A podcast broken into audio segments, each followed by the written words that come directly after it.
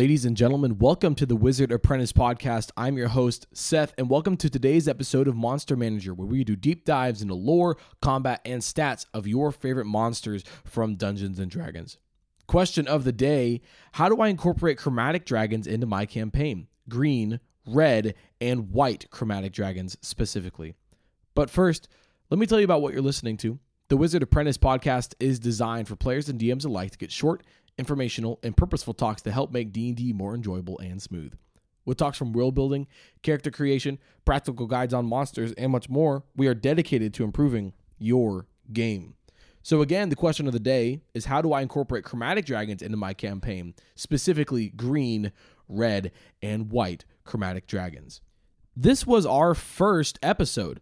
The first episode on the Wizard Apprentice podcast was a Monster Manager episode where we did black and blue chromatic dragons. If you want to check that out, um, it is the first episode. You just scroll all the way down and it's right there. Um, but the rest of these dragons are equally as cool as the black and blue chromatic dragons. So, what we're going to do, we're going to lay out some ground rules about chromatic dragons, what they're all about, and then we're going to go into specifics on each of the three dragons the the green, the red, and the white dragons. And we're going to break down what separates them from other dragons. We'll talk about their stat blocks and so on and so forth. And I'm super excited. Dragons, it's in the name, right? so they're a really cool creature and they're awesome. So let's go ahead and let's dive on in to what all dragons are all about. So these are six things that all dragons have in common. Um, these are the same ones from the first episode. Um, so I'm just kind of be repeating, just kind of making sure that we're all on the same page before we get into the specifics. Number one, dragons are all driven by greed and they all seek treasure. They all seek different types of treasure. For example, um, a uh, like a black dragon seeks uh, artifacts, ancient artifacts, while a blue dragon uh, they necessarily they seek gems. They they love their gems and stuff. So each dragon seeks a different type of treasure, but they all want it. They all want specific types of treasure. Um, number two, dragons are all egotistical and they believe in an innate right to rule. They are the opposite of humility. Trying to ask a dragon to um, to like be humble is asking the wind to stop blowing. So it's not going to happen. They are incredibly arrogant, and they believe that they are the cream of the crop in every aspect. They all have dangerous layers, and their region is impacted by the presence of a dragon. So, as a dragon grows in age and they grow in size, um, they can kind of begin to alter the region that they find themselves in, right? So, for example, a fire dra- or a red dragon, um, they're all about fire. So when they're born, they don't really have a much of an impact, but as an adult, they have a ton of impact. Where maybe maybe the land in the region is just warmer and drier, and it feels like things burn to a crisp really quickly and stuff like that. Versus a white dragon, which is all about the cold, where everything feels like it's colder and fire can't really get going and stuff like that. So the more powerful they become, the more of an effect they have on their lair and the region that their lair is um, kind of surrounding. So that being said, is that they become more powerful with age. The day before a dragon dies of age is the most powerful version of that dragon, simply because of the innate magic that comes with dragons. Is that they grow more powerful as they get older, right? So, um, our favorite dragons, uh, the most powerful of them, the ancient dragons, the reason that they're the most powerful is simply because they're the oldest. Um, and the day before they die, that is going to be the strongest that dragon will ever be. Um, they all have a tie to the god, the goddess known as Tiamat. She is the evil goddess of chromatic dragons. Uh, she's actually trapped on the first layer, Avernus, of the nine hells, um, and she's kind of trapped there. But uh, she has a tie to the five types of chromatic dragons uh, black, blue, green, red, and white. Um, she has five heads, each of the heads representing one of those um, chromatic dragons. So she has five heads, five different colors, and she's able to lend her power to dragons. Um, she doesn't necessarily like to share. we know that dragons don't like to share really ever, um, but she loves to. Uh, she loves to be the goddess of these dragons. Um, and so she might be willing to to share her power with them, and it'll give them spell casting and stuff. Just like a cleric, when we be, when a cleric believes in a god and they get some of the powers that their god vests in them, Tiamat could do the same thing with regular dragons. That being said, if a dragon does have spell casting and you do give them some spell casting, their highest mental stat is charisma for all of them, with the exception of the green dragon. So if you are going to give them spellcasting, their highest stat and the one they're going to use is their charisma, with the exception of the green dragon, which is the one we're going to be talking about first. Let's go into it. The green dragon. Oh boy, this one is an absolute doozy. The green dragon is the most cunning and treacherous of all true dragons. They use misdirection and trickery to subdue their foes, and they are ill tempered and evil in all aspects.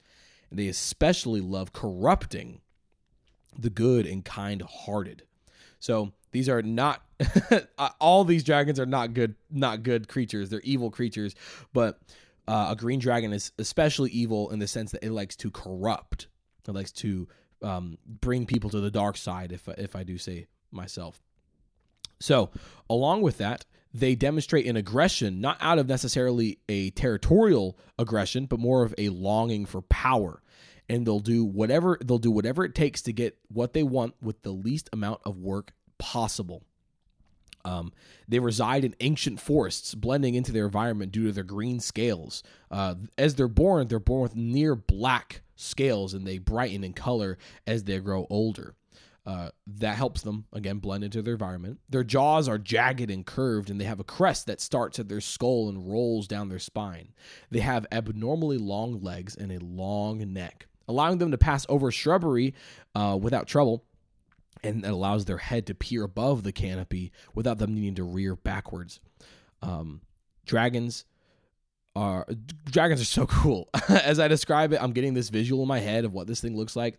Um, you can find green dragons on the page 93 of the monster manual. Uh, that is the first uh, picture of a dragon. They are dope. They are super dope. Um, let's keep on talking about them. Uh, they eat a lot of animals. They eat a lot of larger animals. There is an absence of deer and larger game um, in the region of a um, green dragon because they're usually just eaten. so deer, bears, stuff like that, all going to be eaten by this dragon. Um, they are willing to eat gr- like shrubbery and fruits and stuff like that if they're hungry enough but they prefer meat and they have a favorite they have a favorite kind of meat which is elves. They love to eat elves. Dude elves get a hold of yourself guys. There's there is so many creatures that just hate elves. Orcs hobgoblins dwarves dragons. I don't dude you guys gotta I don't know what you guys are doing, but you guys are getting your guys' self in a hole. you got to figure that out. Um, anyways, they are liars through and through and they are masters of double talk. And they will intimidate lesser creatures, um, but they will subtly manipulate other dragons if they have to communicate with them.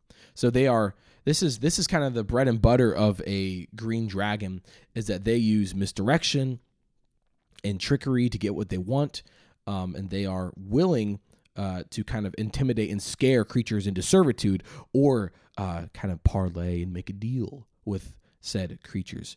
Um, they're masters of double talk. And so they're kind of like saying one thing, but really they mean this other thing. And it's hard to kind of figure out. They have great deception modifiers, great uh, persuasion modifiers. Um, an adult green dragon has a plus eight in both. So they are very, very good at getting what they want out of somebody by just talking with them. So play that up. Play that up. It's going to be awesome. Uh, they attack without provocation. Um, if they are not provoked, they might still just attack you.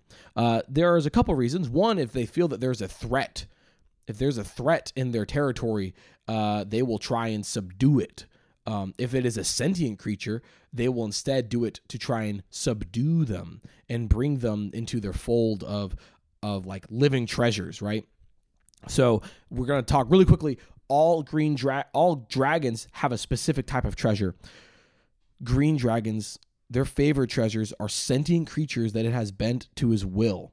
Um, they love popular heroes, well known sages, bards, um, things like that.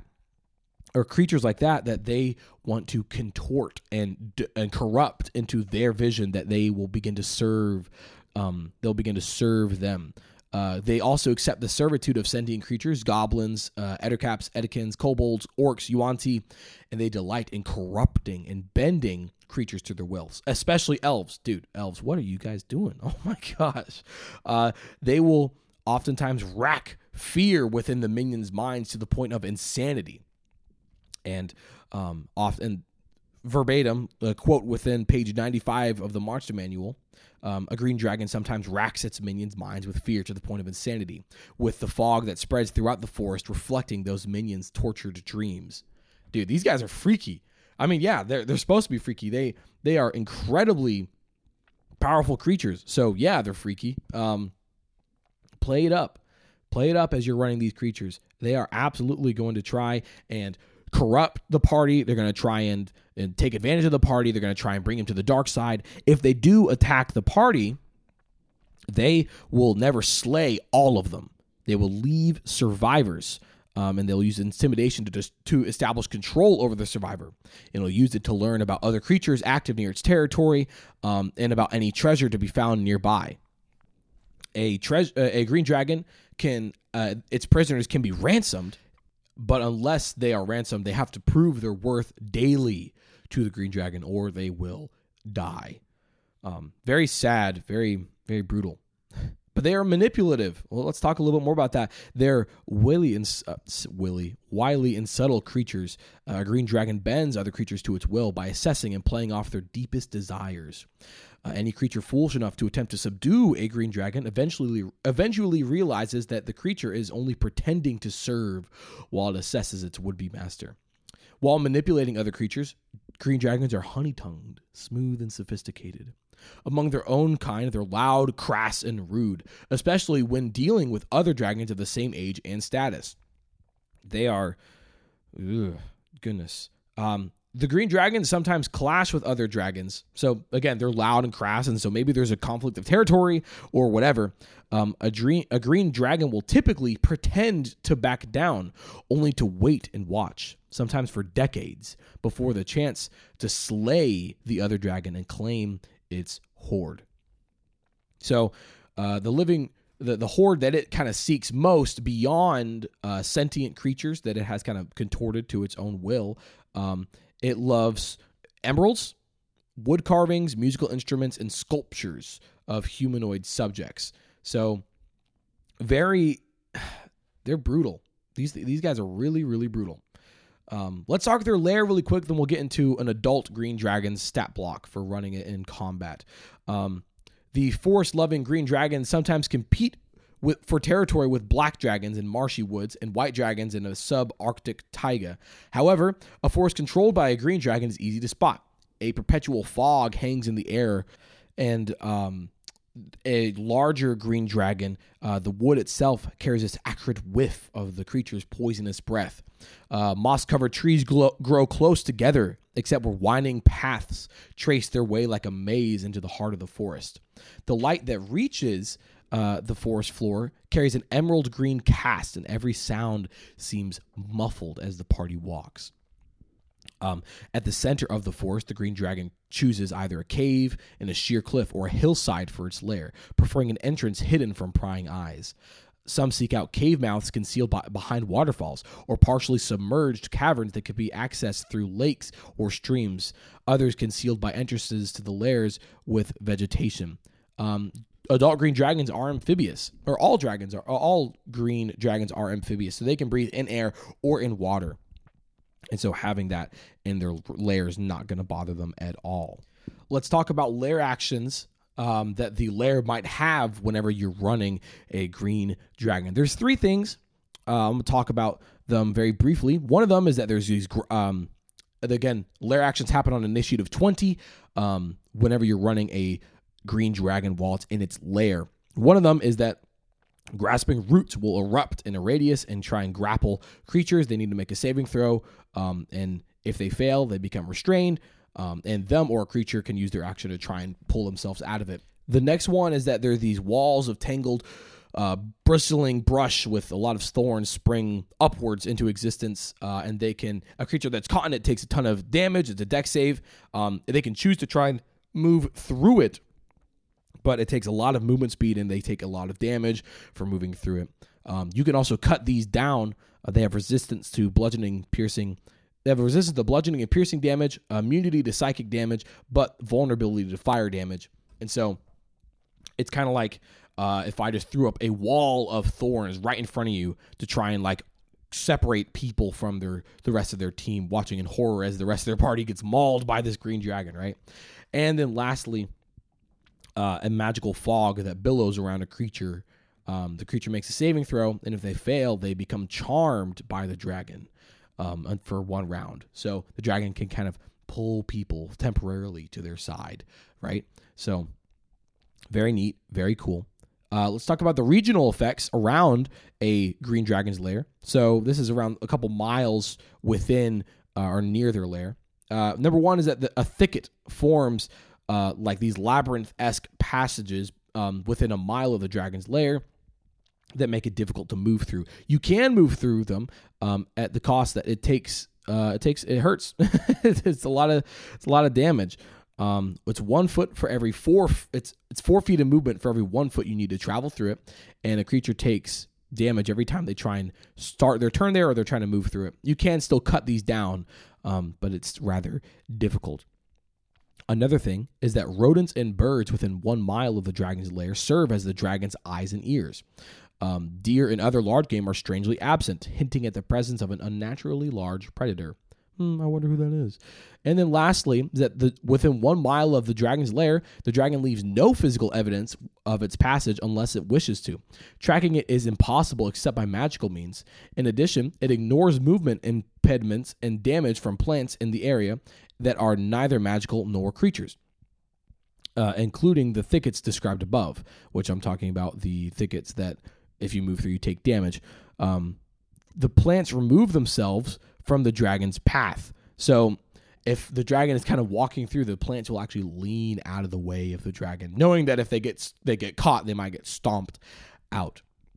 So these dragons have a really decent amount of control over their region, a little bit closer, a little bit tighter knit. Let's talk about their stat blocks. Here's the thing, guys. All dragons kind of feel like they have a very similar stat block. When we're looking at the adult dragon, they all have frightful presence. They all have their melee attacks. They all have their breath. They all have their legendary actions, their legendary resistances, and that really feels like it's it. So we're gonna do we're gonna break down each of these, and then we have a surprise at the end for our homebrew stat blocks page that we have um, on our Instagram. But we'll take a look at that in a second. For now, let's take a look at the adult green dragon. 19 armor class, 207 HP. These boys are tough. These guys are really, really tough. Um, they have they have um, saving throws and dexterity, constitution, wisdom, and charisma. They have deception, insight, perception, persuasion, and stealth as their skills. So again, they're stalking the party. They're learning about the party. Their their glaring eyes can be seen off in the distance as the party takes their long rest. Again, they're trying to instill fear within the party, right? Um, initiatives rolled. And what is this guy gonna do? The first thing he uses is definitely his um his uh, poisonous breath. If he can catch multiple creatures in it, it's a DC 18 Constitution save, and it's a cone, which means it can affect a ton of creatures at once. On a failure, creatures take 16d6 poison damage, or half as much on a save, which averages out to about 56 damage. It's not as much as other dragons. However, this one can absolutely hit more creatures. So, for example, an adult blue dragon, their lightning breath is a line that deals 12d10. So that averages out to about 66 damage. This averages out to about 56 damage, but it has the potential to hit many, many more creatures. After it uses its poison breath, it gets into a position to where it can um, it can strike. It's using its multi attack and frightful presence. Frightful presence, saving throws, failures. They uh, they become frightened of the dragon, and that is, allows them to kind of separate out targets and attack them sequentially. Again, their goal is to instill fear, and they're not going to kill the whole party. If they bring a character unconscious, they're probably going to take them out because they want the party to be afraid of them. Um, so just be mindful if you run this guy and you really want to be mean to your party, that's what that's what this character that's what this dragon would do. They knock a character unconscious and they eat them. And the party's like, "What? No." And then he does that to three more people and he leaves two alive. And he says, "I'm going to kill you if you do not work for me." And then they say, "Oh, well, we'll die standing." Well, that's what they're going to that's what's going to happen, right? Or they say, "Okay, okay." And you and they become controlled by the dragon, you know? So the adult green dragon is going to try and target out creatures and knock them down and take them out. And then he's going to leave survivors to try and instill fear into, intimidate, and then eventually control for his own purposes and his own gain. Again, dragons are evil creatures, and there's not really much room for mercy when it comes to them. So don't try and don't try and dilly dally. Oh, he might be really nice to the party. Uh, who knows? We'll see. Uh, you guys can control that up in your games, but again, they're deceivers. They are manipulators, and they may not even start by by fighting. What they may start out as is they may start by saying, "You all have wandered into my lair." And remember, very honey tongued, very smooth and sophisticated. You all have meandered into my lair and I don't want you here. Perhaps we could make an arrangement. And they can parlay with the party, maybe. Um, don't just have the green dragon roll initiative and roar and fight. That's not how that dragon works. They are smooth and intelligent. They're very intelligent. In fact, that's their highest mental stat versus other dragons, which have a charisma as their highest mental stat. This is the this is the true like this is a very intelligent dragon. So make sure you're running it as such let's talk red dragons. Man, if there is ever a creature that is the most like stereotypical creature of D&D, it would be the red dragon. It's on the cover. Dungeons and Dragons, it's a red dragon. Um, in older editions, red dragon. They are the most covetous of true dragons. And, dra- and red dragons seek tirelessly to increase their treasure hoards. They are exceptionally vain, even for dragons, and their conceit is reflected in their proud bearing and their disdain for other creatures. The odor of sulfur um, surrounds a red dragon, uh, whose swept back horns and spinal frill define its silhouette. Its beak snout vents smoke at all times, and its eyes dance with a flame when it is angry. Its wings are the longest of any chromatic dragon, and they have a black blue tint among the trailing edge that resembles metal burned blue by fire. The scales of a, dra- of a dragon wyrmling are bright, glossy scarlet, turning a dull, deeper red and becoming as thick and as strong as metal as the dragon ages. Its, pu- its pupils also fade as it ages, and the oldest red dragons have eyes that resemble molten lava orbs. That's dope. That's so tight. That is so, so cool. I love these dragons. Red dragons prefer mountainous terrain, badlands, and any other lo- um, locale where they can perch high and survey their domain. Their preference for mountaintops or mountains brings them into conflict with hill-dwelling copper dragons from time to time. So that's a silver, or that's a, uh, that's a um, um, metallic dragon. So chromatic dragons are evil aligned, and um, metallic dragons are considered good aligned dragons that try and you know protect the world and stuff like that. But we're talking about the cool dragons, the evil dragons, right? So they are arrogant. They are the most arrogant of all um, dragons. No other dragon comes close to the arrogance of a red dragon. These creatures see themselves as kings and emperors and view the rest of dragonkind as inferior to themselves. Believing that they are chosen by Tiamat to rule in her name, red dragons consider the world and every creature in it theirs to command. They fly into destructive rages and act on impulse when angered. They are so ferocious and vengeful that they are that they are regarded as the archetypal evil dragon by many cultures. When you think of an evil dragon, you think of a red dragon. They are evil. Um, they are fiercely territorial and isolationists. However, they yearn to know about events in the wild, wider world, and they will, they will make use of lesser creatures as, as informants, messengers, and spies. They are the most invest, uh, interested in news about other red dragons, uh, which they compete constantly with for status. Um, when it requires servants, a red dragon demands fealty from chaotic evil humanoids. If legion isn't forthcoming, it slaughters a tribe's leaders and claims lordship over the survivors. Creatures serving a red dragon live in constant terror of being roasted and eaten for displeasing it. they spend most of their time fawning over the creature in an attempt to stay alive, saying, I love you. No, you're amazing, dragon. No, that was totally fine. That was amazing.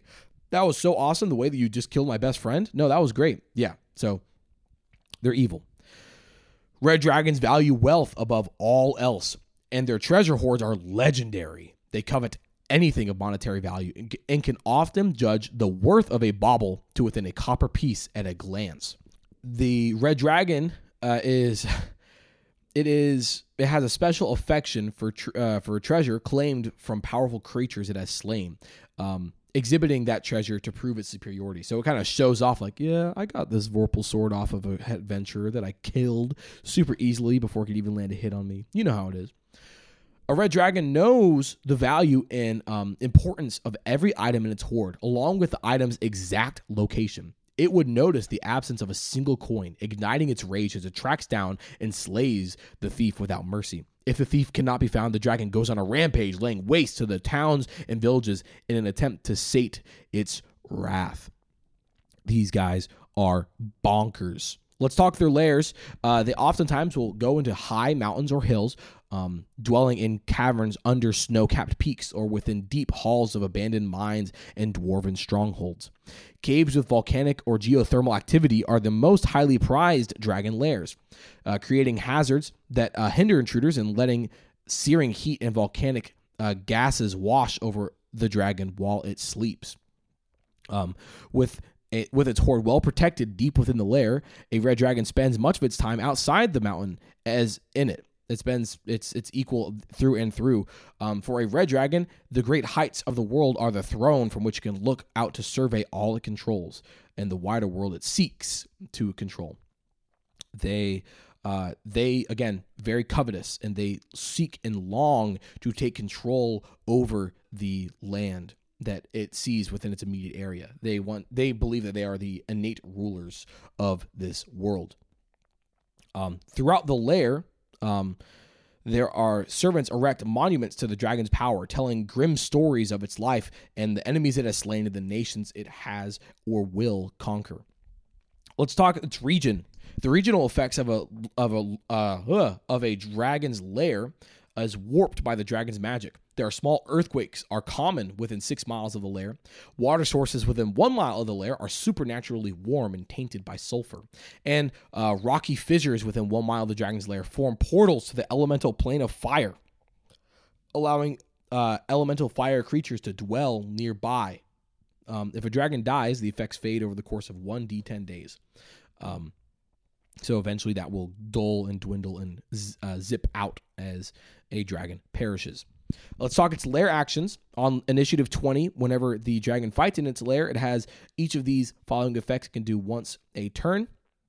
Uh, a magma um, geyser erupts. Um, a creature must make must must make a saving throw or take uh, 21 fire damage or 66 fire damage or half as much on a save.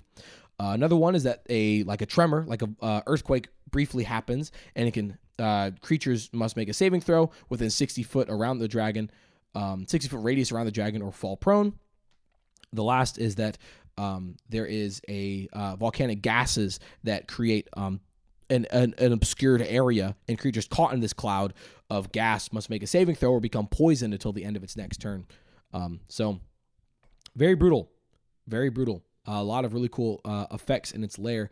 Let's talk adult red dragons and their stat blocks 19 armor class, 256 HP, and they are um, they're tough, bro. These guys are tough. They have a uh, plus 13 in their perception and a plus 6 in stealth.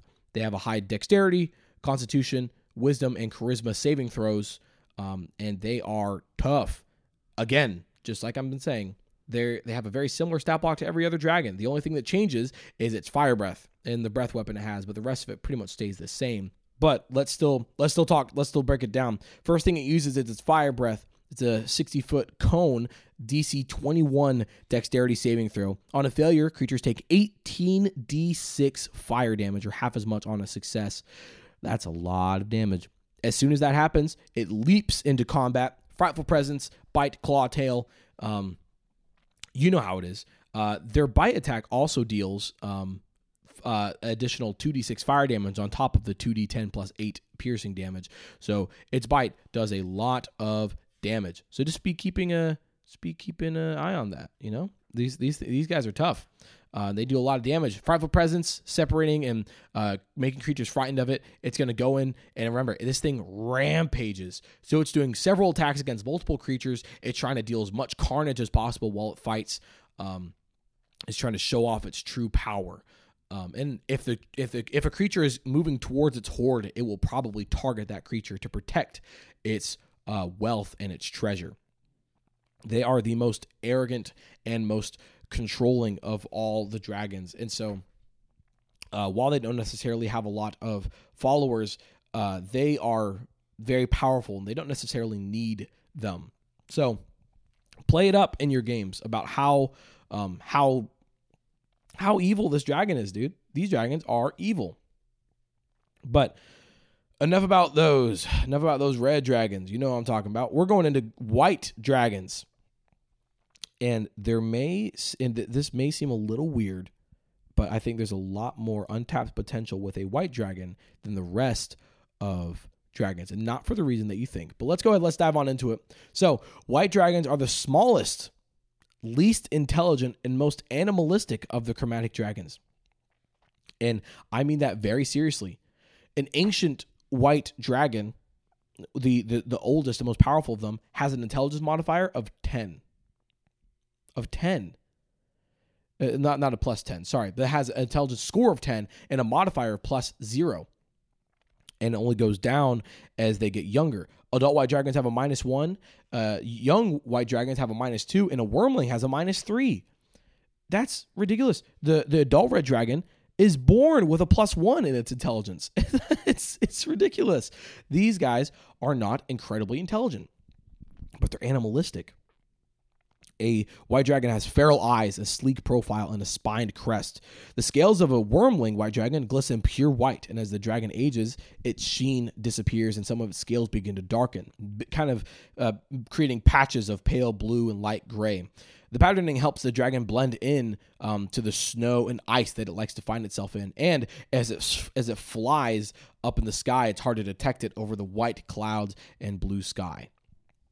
Uh, while uh, white dragons lack cunning and tactics uh, that most other dragons have, they are the best hunters among dragonkind due to their bestial nature. They are they are singularly focused on surviving and slaughtering their enemies. A white dragon consumes only food that has been frozen, devouring creatures killed by its breath weapon while they are still stiff and frigid. And in cases, other kills in ice and buries them in snow near its lair. Um, kind of making it a good um, indication that a white dragon is nearby as you see people frozen in the snow, kind of trapped there within the ice. Um, a white dragon keeps the bodies of its greatest enemies as trophies, freezing corpses where it can look upon them and gloat. And the dragons, um, the remains of giants and other dragons are often positioned prominently where a white dragon's lair is as warnings to intruders. They aren't necessarily very intelligent, but untapped potential starting right here is that they have extraordinary memories. They can recall every slight and defeat. And they have been known to conduct malicious vendettas against creatures that have been uh, that have offended them. This includes silver dragons, which lair is about the same as a white dragon. White dragons can speak uh, to uh, as all dracon- as all dragons can, but it rarely talks unless moved to do so. So they kind of are just animalistic predators that roam around in their regions, taking out creatures and stronger and stronger creatures. They are very powerful hunters. Uh, they avoid though they avoid all types of dragons. Um, unless it is a uh, white dragon of the opposite sex, in which it will mate with and then leave as soon as the as soon as a wyrmling is born. It it dips. It's like all right, well we had our fun. Deuces, right?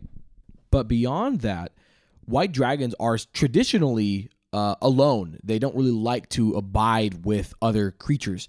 Um, and they really don't enjoy whenever there are rivals near their lairs, and they'll attack without um, being provoked, viewing such creatures as either too weak or too powerful to live. The only creatures that typically serve a white dragon are intelligent humanoids that demonstrate enough strength to kind of you know like stave uh, like stave off the dragon's wrath, and they can put up with sustaining regular losses as a result of its hunger. Uh, this includes dragon worshipping kobolds who are commonly found in their lairs. Powerful creatures can sometimes gain a white dragon's obedience through a demonstration of physical or magical might. Frost giants challenge white dragons to, to prove their strength and improve their status in their clans, and their cracked bones litter many a white dragon's lair. However, a white dragon defeated by the frost by a frost giant often becomes its servant, accepting the mastery of a superior creature in exchange for asserting its own domination over the other creatures that serve or oppose the giant. Do you know what that means? That means that there are strong enough frost giants that can tame a white dragon. What? That's ridiculous. That's awesome. That is so cool. And you know what? The monster manual has nothing to build on it. When you look at a frost giant stat block, it is pitifully under underfilled. It has a multi attack, a great axe, and it has a rock that it can throw. And that's it. That's all that that sucker can do. But that's missing out on one of the coolest things that, the, that this monster manual talks about is that a white dragon, if defeated by a frost giant, will become a servant to the frost giant, which means that there are frost giants powerful enough to subdue white dragons. And so, um, what we're going to do is we're going to finish off the lair actions and the lair and all that stuff for the white dragon, talk about its stat block, and then I'm going to be revealing the uh, newest addition to the homebrew stat blocks Google document. You can find that on our Instagram page. Um, where we weekly upload it with new, update it with new stat blocks that we talk about in our episodes. Uh, last week we had a new skeleton hollow squire that was included, um, and this week we have a frost giant dragon tamer um, that is available for you guys to use in your D&D campaigns as you wish. But before we get too ahead of ourselves, let's finish off with white dragons and we'll talk about this dragon tamer in a moment. So, White dragons love the cold sparkle of ice and favor treasure with similar qualities, particularly diamonds. However, in their remote Arctic climates, the treasure hoards of a white dragon more often contain walrus, walrus and mammoth tusk ivory, whale bone sculptures, figureheads from ships, furs, and magic items seized from uh, overly bold adventurers. Loose coins and gems are spread across a white dragon's lair, glittering like stars when the light strikes them. Larger uh, treasures and chests are encased uh, in layers of rime created by the white dragon's breath and held safe beneath, beneath layers of transparent ice. The dragon's great strength allows it to easily access its wealth, while lesser creatures must spend hours chipping away or melting the ice to reach the dragon's main hoard. A white dragon's flawless memory means that it know that it knows how it came into how it came to possess every coin, gem, and magic item in its hoard, and it associates each item with a specific victory. White dragons are notoriously difficult to bribe, since any offers of treasure are seen as an insult to their ability to simply slay the creature making the offer and seize the treasure on their own. So because of their perfect memories, also I would really kind of argue this that if your if your players steal a single gold coin, kind of like the red dragon, if they steal a single gold coin and that white dragon comes in and they notice it, they're going to freak out and go on an absolute rampage trying to find, hunt, and kill whoever had taken its uh, treasure. Let's talk about their lairs. White dragon's lairs are icy caves uh, and deep subterranean chambers far from the sun. Uh, they favor high mountain um, like vales accessed only by flying, caverns and cliff faces, and labyrinth uh, ice caves and glaciers. Uh, white dragons love vertical heights in their caverns, flying up to the ceiling to latch on like bats uh, or slithering down icy crevices. A, a white dragon's uh, innate magic uh, deepens the cold around the air. We'll talk about their uh, regional effects right now. A chilly fog lightly obscures the land six miles between of a dragon's lair. Freezing precipitation falls within six miles of the dragon's lair, sometimes forming blizzard conditions when the dragon is at rest. And lastly, icy walls block off uh, areas in the dragon's lair. Um, each wall is six inches t- thick, uh, has vulnerability to fire damage, and certain damages don't affect it. um, if the dragon wishes to move through one of these walls, it can do so without slowing down. It does destroy that portion of the wall. So there's these thick ice walls that kind of um, separate parts of the um, lair to kind of make it difficult for adventurers to maneuver, but he's just fine. Let's talk about the lair actions that a white dragon has. They have uh, first one is a freezing fog that fills a 20 foot radius. Uh, creatures in it must make a saving throw or they take a lot of cold damage. Um, a fast wind will disperse the fog. Um, jagged ice will fall from the ceiling, and the dragon makes ranged attacks against these jagged ice shards that fall, uh, dealing piercing damage. And the last one is that uh, the dragon can create these solid walls of ice that separate the party and split them up. Because he is a hunter, and because he is a um, because uh, white dragons are traditionally very animalistic, there is not a lot of tactics that goes into how a white dragon attacks. However, they are very um, very perceptive and they have a lot of um, the eh, the way that their layers are designed is that they have a lot of ways that they can get out and around and ambush the party. So again, large large heights, lots of icy crevices that it can slip through, um, and it's going to be definitely taking advantage of all of that.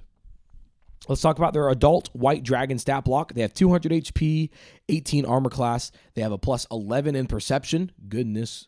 They have a plus 5 in stealth. Um, they have an ability called Ice Walk, where it can move across and climb icy surfaces without surfaces without needing to make an, any ability check. And difficult terrain composed of ice or snow does not cost as extra movement. So definitely, some of the spots in your uh, lair might have some parts that you know it's slippery to move on, or if you want to climb, it takes an ability check. The adult white dragon doesn't have to worry about that at all. Um, it's cold breath is a 60 foot cone.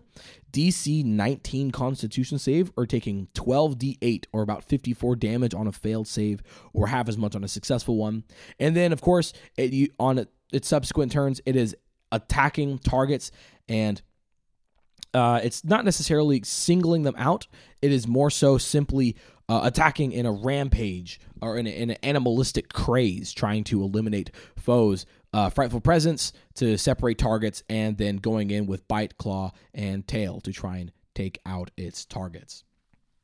Now, like we said before, somehow this powerful, powerful dragon is able to be defeated by a frost giant and can be subdued into uh, into cooperating with this frost giant. But we look at the stat blocks for frost giants they have no such abilities that would ever make it close to where they could defeat a dragon. So this stat block on our um, Google the Google Doc stat block that we have for homebrew uh, homebrew creatures that we make every week for our Monster Manager episodes. Today we have the Frost Giant Dragon Tamer. So let's read about him. When a white dragon is defeated in a trial of combat by a frost giant, there's a chance it can be claimed and tamed by the frost giant, able to be subdued and coerced into cooperating with the frost giant so long as the dragon can dominate the foes of the frost giant it now serves.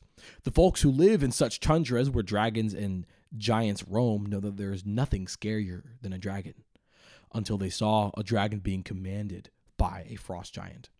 The frost giant dragon tamer has 14 armor class, 207 HP, its premier uh, stats is its strength with a plus seven and a, a constitution modifier with a plus nine.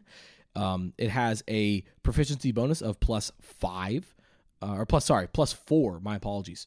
Um, let's talk about some of its abilities. First of all, regular dragons can only, uh, regular giants can only speak giant. This can speak draconic and giant as it has learned the language of the dragon so that it can communicate with it and command it. Um, it has an ability called Thrill of the Hunt, when a frost giant dragon tamer reduces a creature to 0 HP or deals a critical hit against a creature, the dragon under its con- control can use a reaction to make a melee attack against a creature within the melee range of a frost giant dragon tamer. So, their combat style of the frost giant and the white dragon working together is they kind of stick side by side, fighting alongside one another um, as the Dragon Tamer fights. It can use its bonus action to use the ability called Draconic Commander, where it can use its bonus action to direct and give commands to the dragon under its control.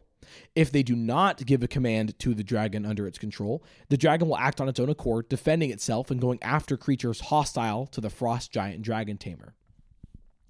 It also has an ability called Dragon Shield. As a reaction to being hit by a ranged or melee weapon, the Frost Giant can use its reaction if they are within 10 feet of the tamed dragon to force the attack to hit the dragon instead of them. Very selfish, very, very selfish. Doing so means that they cannot use their Draconic Commander ability until the dragon has finished its next turn. Basically saying, like, kind of grabbing the dragon and putting it in front of itself to block the attack uh, the dragon's pissed. Obviously, dragon doesn't like that. So the dragon is no longer able to be controlled by the frost giant until the beginning or until the end of its next turn. Um, the frost giant also has its abilities. It has a multi attack with its great axe, plus 11 to hit, deals. Um, I believe I did that right. Yeah, it deals uh, 3d12 plus 7 slashing damage, or about 26 damage. Goodness. Or it has a rock which it has a plus 11 to hit, range of 60 feet, long range 240 feet, where it deals 29 damage on average, 4d10 plus 7. Um, absolutely ridiculous damage from this frost giant dragon tamer. And so throw that in your throw that in your games. Um, have a really really powerful frost giant take control of a dragon, and the two of them can lay waste to a lot. That's a lot of HP to chew through, and it's a lot of attacks to deal with, and it is an awesome, awesome time for your D&D campaigns. But with that out of the way, that is going to be all for today's episode of Monster Manager. Thank you so much for listening to the Wizard Apprentice podcast. Follow us on Instagram where you can find this um, homebrew stat block page uh, where we weekly update it with new monsters for your games and for you to use. Thank you so much for listening, and we will see you guys next time.